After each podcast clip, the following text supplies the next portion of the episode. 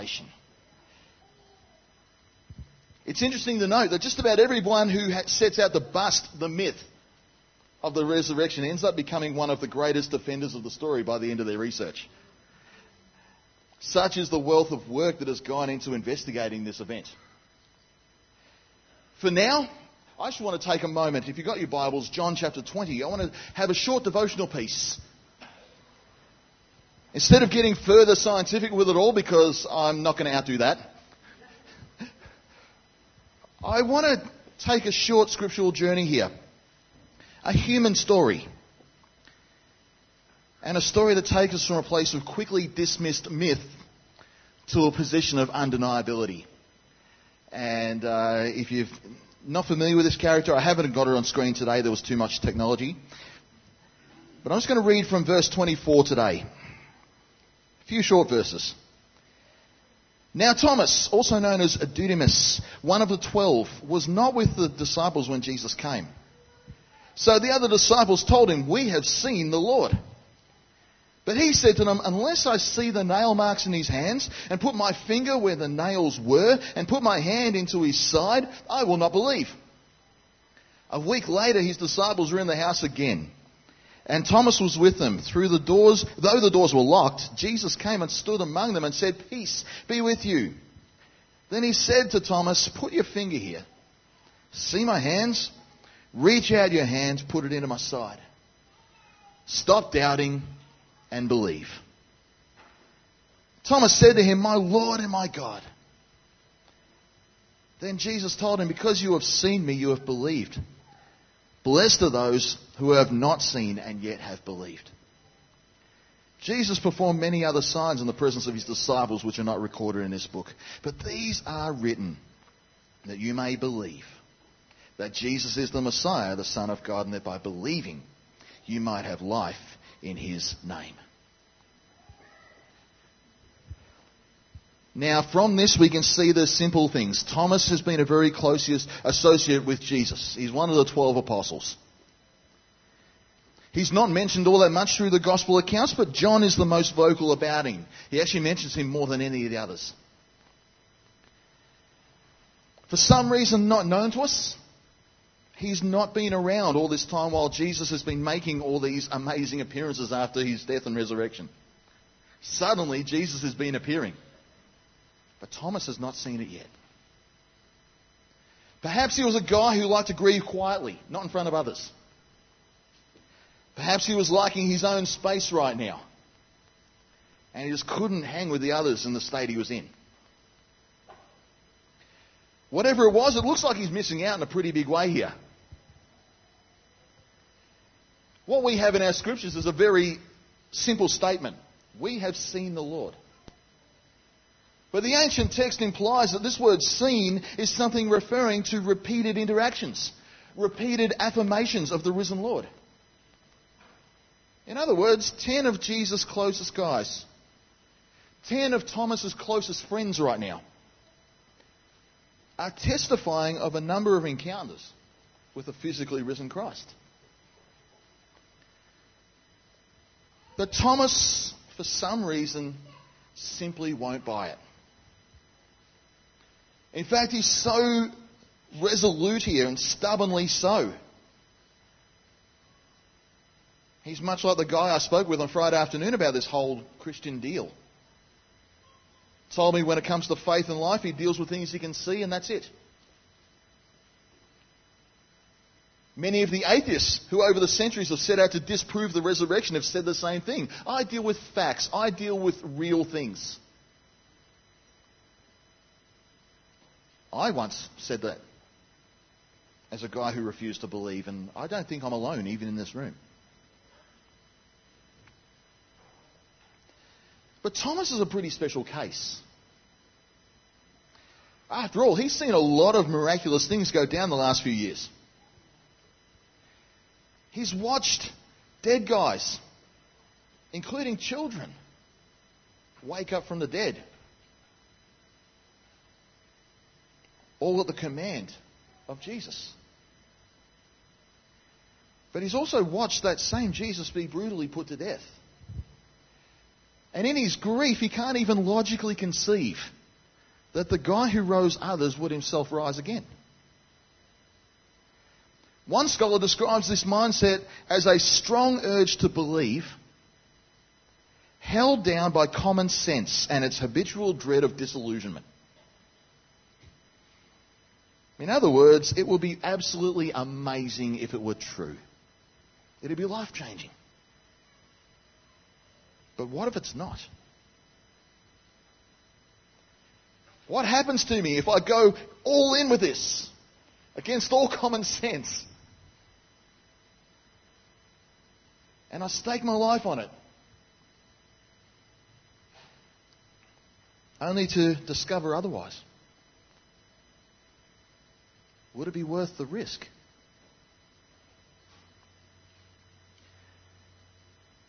So Thomas instead digs his heels in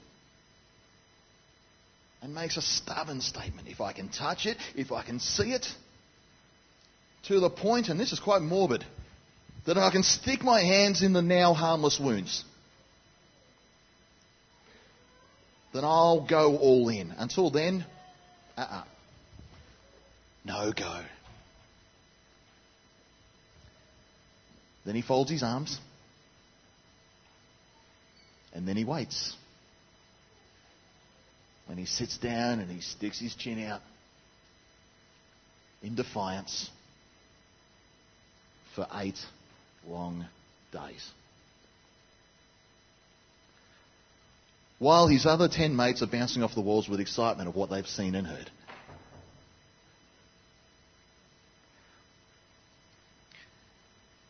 And some in this room may well be sitting just like Thomas was.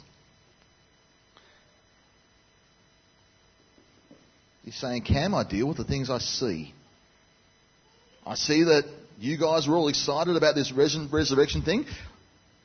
People on the video, people are, are certainly seem convinced about it. Everyone's singing and, and worshipping, seem convinced by it all.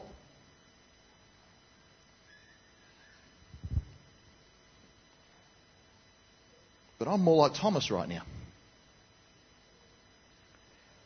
I'm here. So I want to give this resurrection idea the thought it deserves, and I would love to know it's true. But I'm also worried about it not being true as well. After all, if Christian involves being all in with this resurrection, then it needs to be real, right? I would agree with you. This has to be real. The resurrection has to be undeniable. It has to be plausible, it has to be confirmed. Otherwise, why bother? Paul the Apostle said the same thing in one of his letters. If the resurrection is not true, then this Christian faith is dead and hopeless.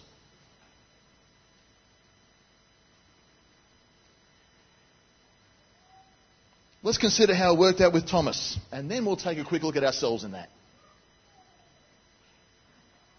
The passage tells us that after this agonizing wait, let me t- eight days in that setting would have felt like an eternity.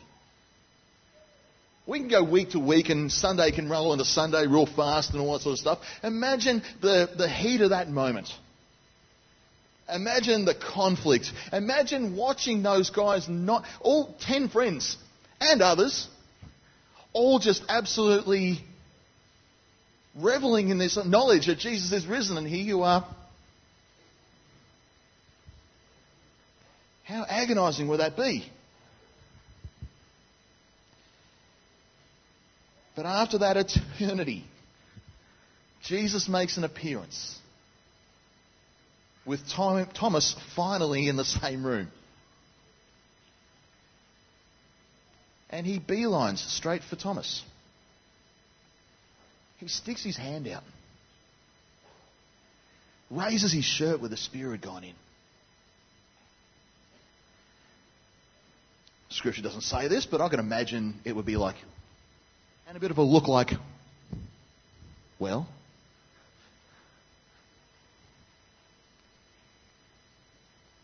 I reckon Jesus would have been awesome with dramatic effect.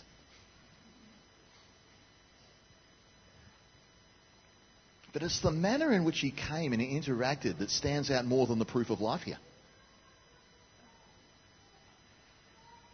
The arrival is miraculous. The doors are locked. But Jesus gets in anyway. And although he's been out of Thomas' view for the last eight days, Jesus has heard every word that Thomas has spoken. This passage therefore tells of Jesus at work both in the seen as well as the unseen. And I believe it's those unseen things, in addition to the physical form standing in front of him, that causes uh, Thomas to fall to his knees. Not just acknowledging proof of life, but acknowledging Jesus' deity at the same time as well. My Lord and my God. To Thomas, Jesus says, Stop the doubts, unlock the doors, open, unfold your arms. And I'm here to personally interact with your doubtful heart's cry. I heard all your doubts, and here I am to interact with those. You've been crying out, give me proof. So here I am. Now believe. Now, John is the author of this passage, and it's some 50 or so years later after these things took place. We heard in the video about how the disciples never had anything recanted. They never recanted their statements. John was the last guy to write. The Gospel of John is about 85 AD.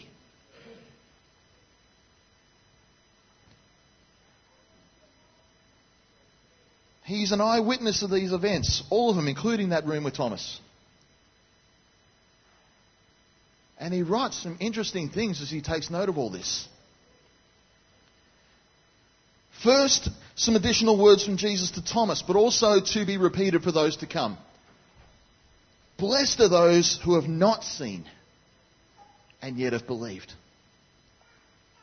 Blessed are those who have not seen and yet have believed. And second, Jesus says this, that John writes this, that Jesus did far more than could be documented in what he was writing. But what he chose to write was chosen to re- lead the reader to one conclusion and one response. The conclusion is that Jesus is the Messiah, the Son of God. The response is to believe. That's a verb. It's to do action. It's to go all in. It's to buy wholeheartedly into Jesus, the risen Son of God. And go, I am going to walk like I'm following that, like I completely believe it.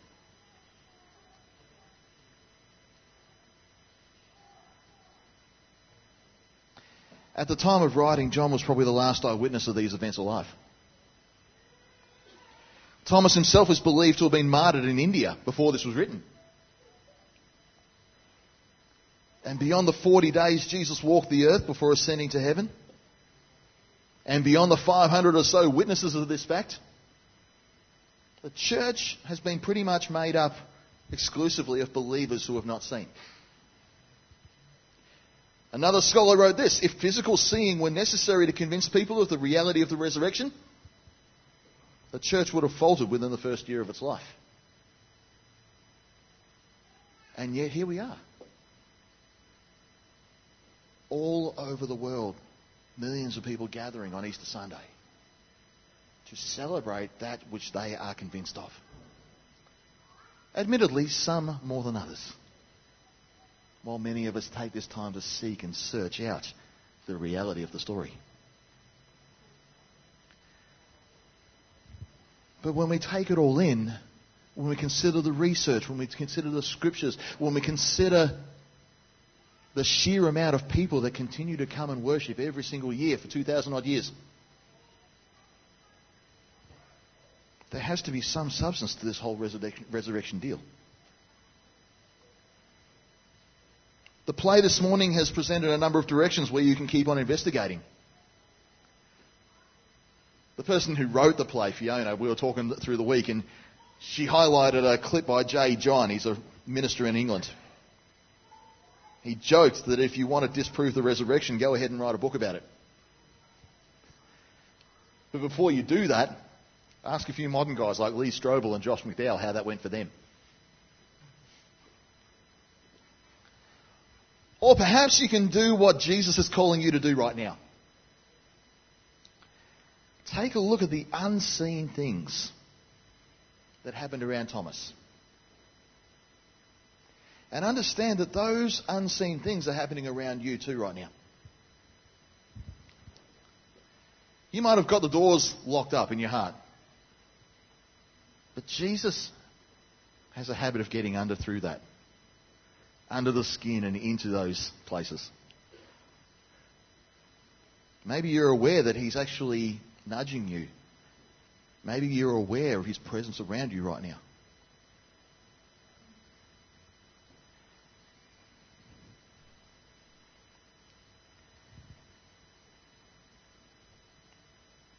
Maybe he is already interacting with the doubts you might have actually stated yourself.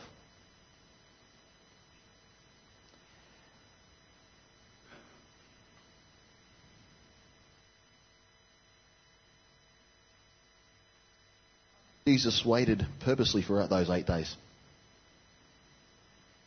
Because surely in that time, the evidence and enthusiasm and the conviction of the other ten should have got him to let his guard down, right?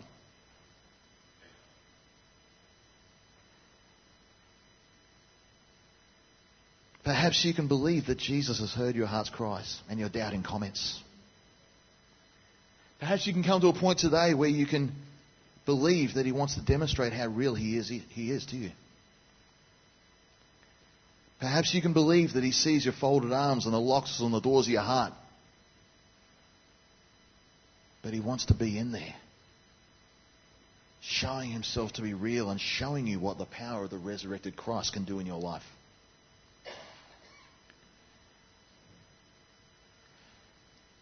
But unlike Thomas, and Jesus indicated it had to be this way, will you have the faith to respond to Him sight unseen? Knowing that the resurrection has already proven that Jesus has already done enough. We already walk in the conviction that He has risen. And for 2,000 years, that conviction has stood strong. Is that enough for you to see the reality of the resurrection? 2 Corinthians 5 7 tells us that we walk by faith, not by sight. It's a brave way. But down through the ages, you'll see that it has been shown to be the right way.